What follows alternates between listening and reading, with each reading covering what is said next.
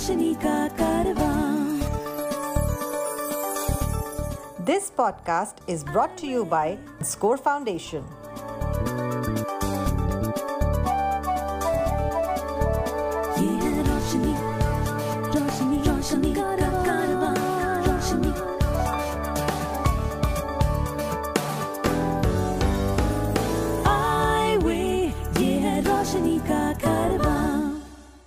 Hi, my name is George Abraham, and welcome to Eyeway Conversations. My guest today is Justin Phillips from Bangalore. He's a trainer. Hi, Justin. Welcome. Welcome, George. Good morning. So, uh, uh, Justin, you work with uh, Vision Aid, and you've been working with them for a little while. Uh, so, tell us a little bit about what Vision Aid does. Yeah, Vision Aid is another NGO in our country. Yeah. They are focused on education, employment, and empowering the blind in our country. So, as part of that, I teach spoken English and I also teach Braille. Braille So- is a dying art, but we are trying to revive it.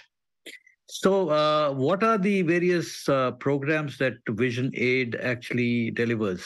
Yeah, Vision Aid is most famous for its Python program and its digital accessibility training. Everybody must have heard about Deque University Yeah. providing a certificate course in accessibility. Yeah. So Vision Aid combines that course along with classroom training. So students do the DQ course and simultaneously receive help from our trainers when you teach people who can't see uh, from the distance mode or from on a, on a, on a computer uh, what are the kind of challenges you have actually faced because uh, most of us are comfortable with face to face kind of engagements Yeah, so teaching online is a chan- challenge in itself. Network issue is the most important one. Either they can't hear us or there is static. Sometimes there is a delay, in spite of which we try to deliver the best material. And uh, people not showing up is also a big issue. They join with enthusiasm, but somewhere down the line, their enthusiasm begins to wane. So that has also been a challenge. Surprisingly, for the Braille course, you know, people, I was thinking that uh, the computer and laptop revolution would have uh, diminished the interest in Braille, but people seem to have taken Braille with a lot of enthusiasm and each batch there is more than 10 people. That is one surprising thing about online. If you know of anyone with vision impairment who needs guidance on living life with blindness, please share the Eyeway National Toll Free Helpline number 1 800 469. The number is 1 800 469.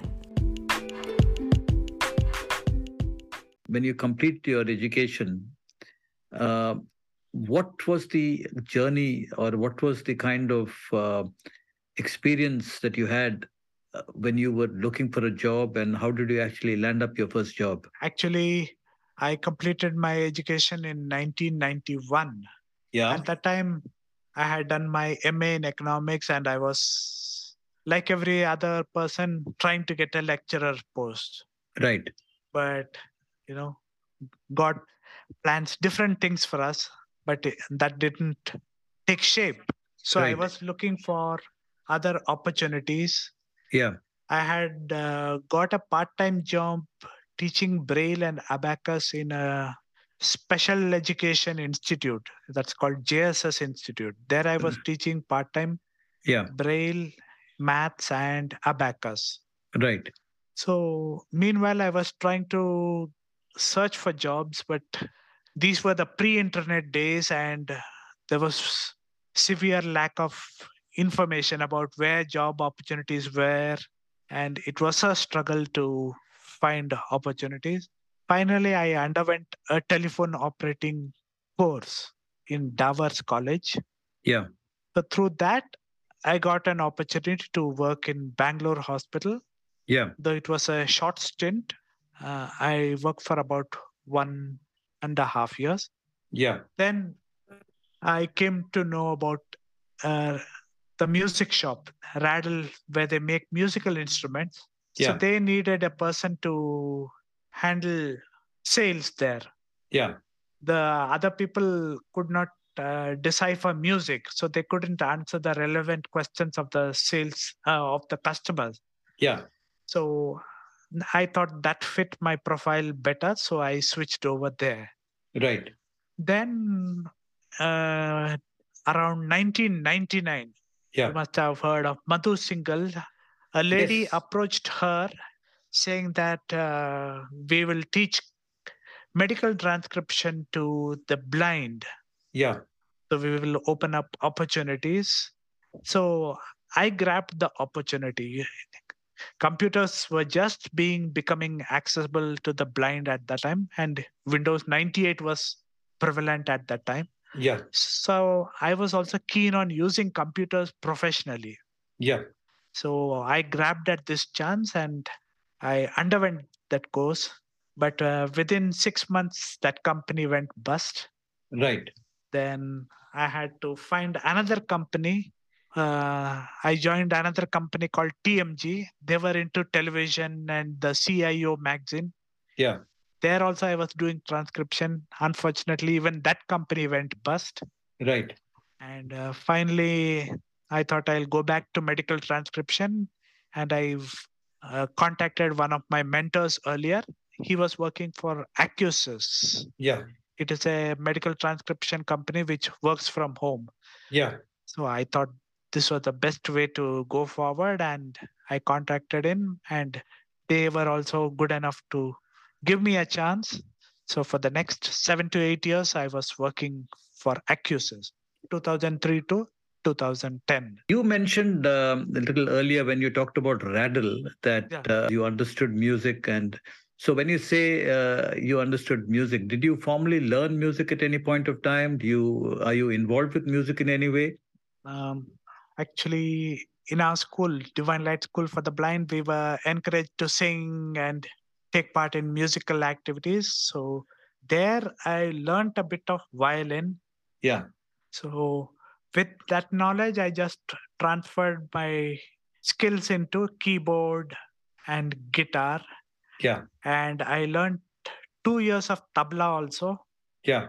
I took the junior exam for the Hindustani tabla, Yeah. but I didn't take it further.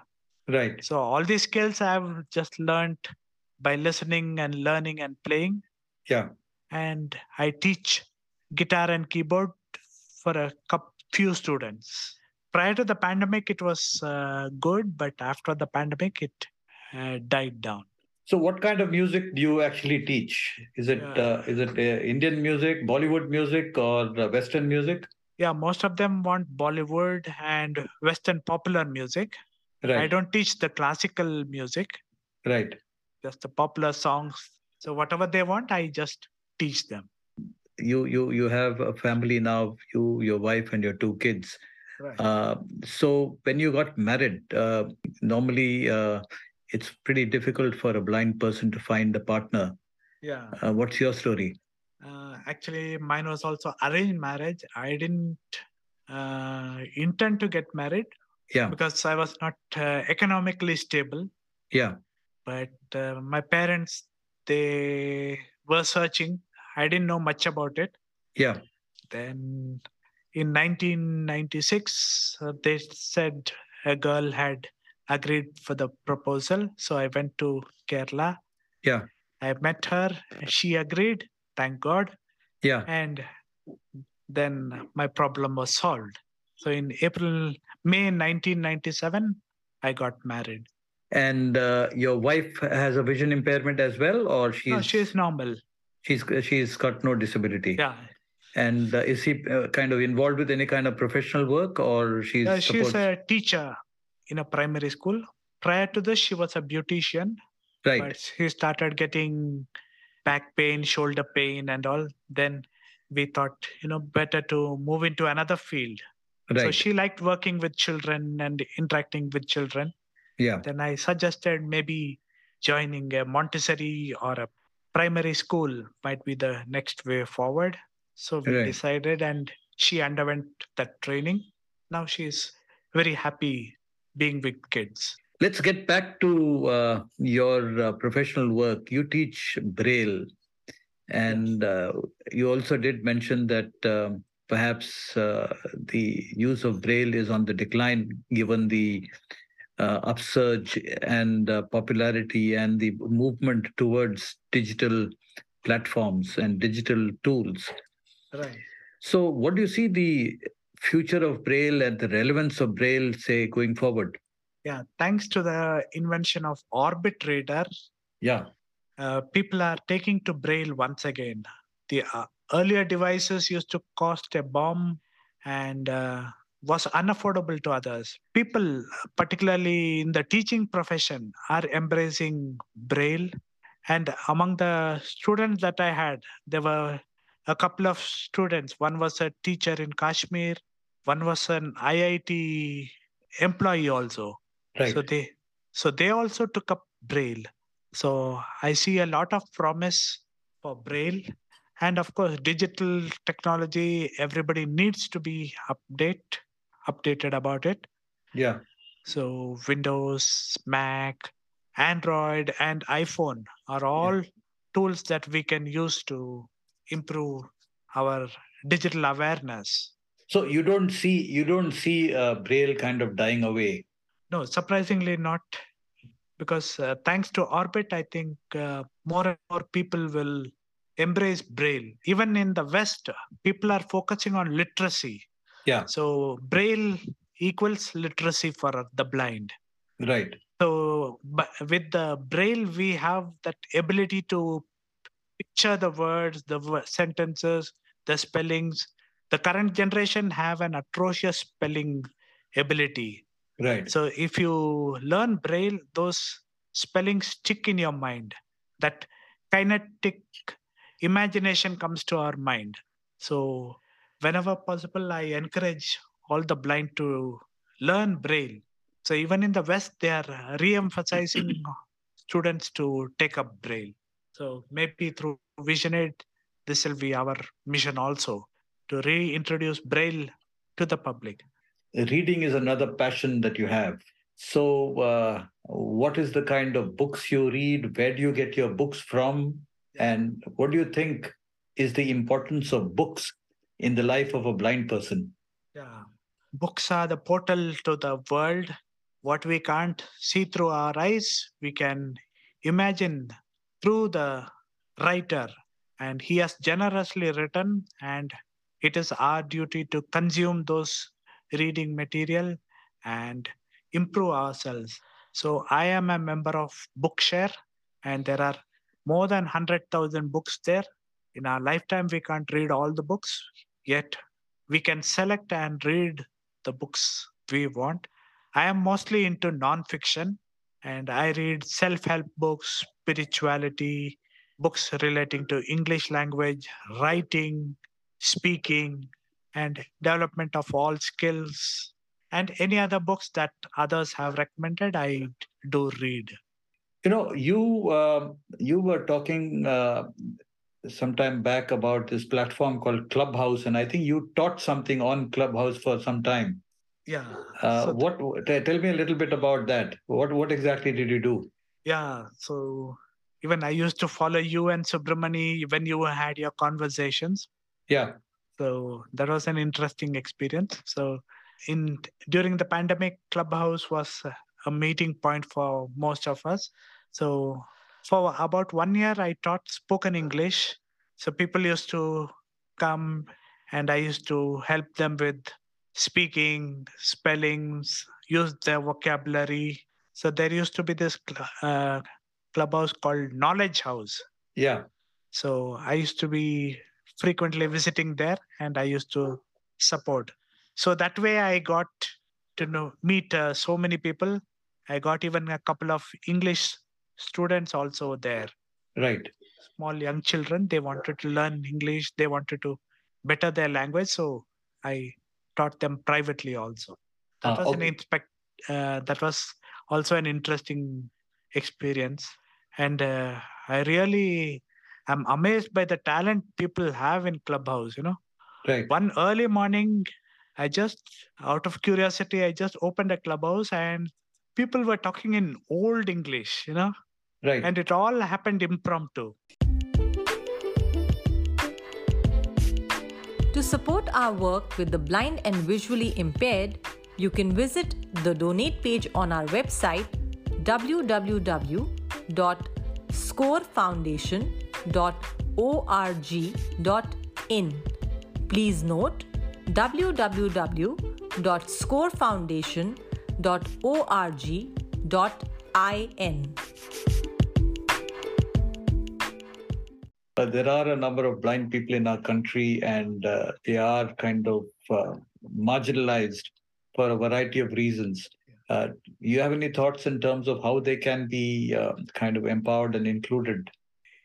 in my later years i have realized that you know we need to stand up for them also there Yeah. are so many people who in spite of good education lack the opportunity just in america itself there is around 75% unemployed among the blind themselves in Right. america Right. so you can just imagine how our country is faring.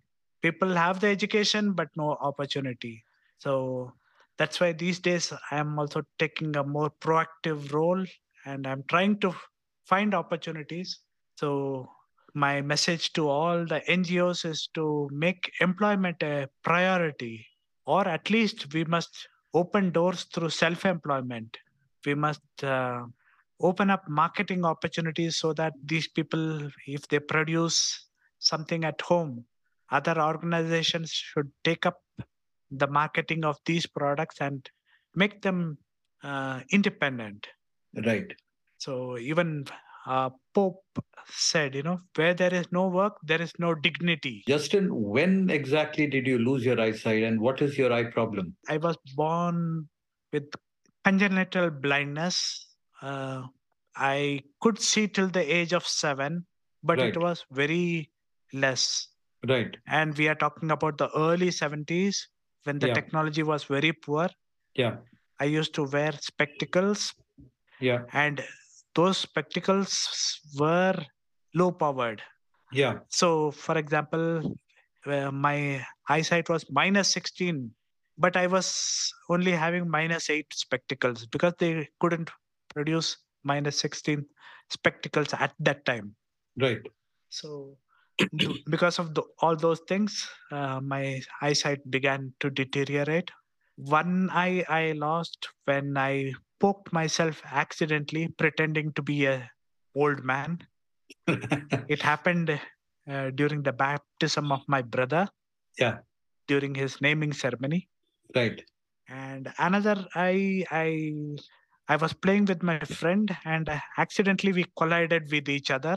Right. Though there was no physical injury, within half an hour I lost my remaining eyesight. Right.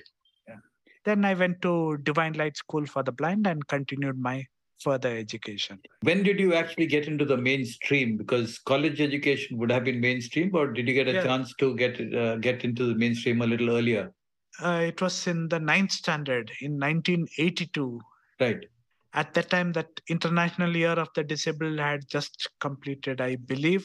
Yeah. I think it was 1979.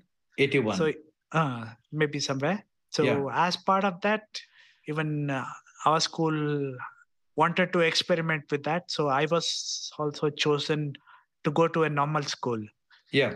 So I ended up joining Nehru Smaraka Vidya Kendra, NSVK. Right. It is in Jayanagar, Right. uh, about three or four bus stops away from my house. Right. So, so there to get used to the other students, it took a little time. Yeah. So uh, there used to be a little bit of taunting, you know, people used to pull the stake. Yeah. And uh, I also being a small, uh, a young teenager, I didn't know how to keep my anger in check. Right. So there used to be those issues. Right. But eventually I got, uh, got to know that, you know, these are, they, they are just playing around with me. Right. and I need not uh, worry too much about that. right. So eventually I settled down and then it was smooth sailing all the way. But what about the action in the classroom? The I used to write down everything in Braille. Okay. Those days there was no other choice except to write in Braille. Yeah. And uh, they were all small lessons, so we I coped up with that. Only uh, instead of maths and science, we had what is called as Indian history and economics. Right. So for those two additional subjects, we had to come back to Divine Light School for the blind for support. Right. So that was probably the early days of the formal integrated or inclusive education. Right. And uh, what are your thoughts on inclusive education? Do you think it's a it's it's that's the way to go, or you think special schools should continue? Uh, Yeah, actually, that's the way to go because though special education schools have their place, uh, we should actively promote uh, inclusion in all fields of education because the blind have to know the reality. Yeah. The world is changing very fast and we are consuming knowledge and information at in huge amounts Yeah. and uh, when you're stuck in an institution you know our boundary lines are drawn and we can't go further than that Yeah. it becomes like a cocoon Yeah. and uh, and uh, recently daisy and other forums they are trying to make candidates write exams independently you know Yeah. they want to abolish the scribe mode of writing exams Right. so the sooner we integrate our children into the mainstream, the quicker they will learn to type and be independent in all their dealings. So the sooner we give them the chance, the greater the success that the candidates will benefit from. So, uh, moving into college uh, life, meaning uh, you uh, uh, you you've done a master's in economics. So you spent a minimum of at least five years in the in, in the university. Right. So, what was your journey through the university like? Did you get support from the university, or was it your peer group that supported you, or did you have to go back and uh, seek support from Divine Light? No, in Divine Light School, support ended with the school itself. Right. So it was my friends there in college, but uh, d- during MA, the it was each one to himself. You know, they Right. wouldn't help each other because sort of they had their own pride to hold. Yeah. So it was very disappointing that in uh, higher education people become sort of selfish Right. so and uh, we had to do a lot of self study uh, uh, and there my limitation became apparent because i couldn't read books then Right. and uh, remember those days there were no computer technology so Yeah. i managed to survive with notes and uh, help from a couple of friends Yeah. I also had to relearn maths. There was a hundred marks paper for mathematical economics. Right. So I had last studied maths in seventh standard. So That must have been that must have been a real challenge. yeah, that was a real challenge. And I remember walking every day four, five kilometers to a tuition class. So I had to understand all these concepts of calculus, differential equation, simultaneous equal equation. Yeah. So all these were alien concepts to me, Right. and uh, I had to really uh, use all my knowledge. But surprisingly, I got 83 marks in that paper for all my efforts. I was the sixth highest in my class, which I am proud of. So how did you write your maths exam? Because uh, you know writing English or history is relatively easier. Yeah. But uh, how do you do your maths exam? Uh, yeah, that's an interesting question. Uh, I took my cousin as my scribe. Yeah. Yeah. So she she had done her BSc in chemistry and maths. So she knew all the symbolisms to use in a maths paper. So I just had to dictate and she wrote the paper. Yeah, that's actually the challenge a lot of people face. You know, when you come to science and maths exams, to get the Right. correct writers who Right. understand the subject. It's not about them writing the paper for you, but it's about they're understanding what you dictate. Exactly. Well, uh, Justin, it's been uh, wonderful speaking with you. Yeah. Thank you and have a great day. Thank you. आई वे ये है रोशनी का This podcast was brought to you by Score Foundation.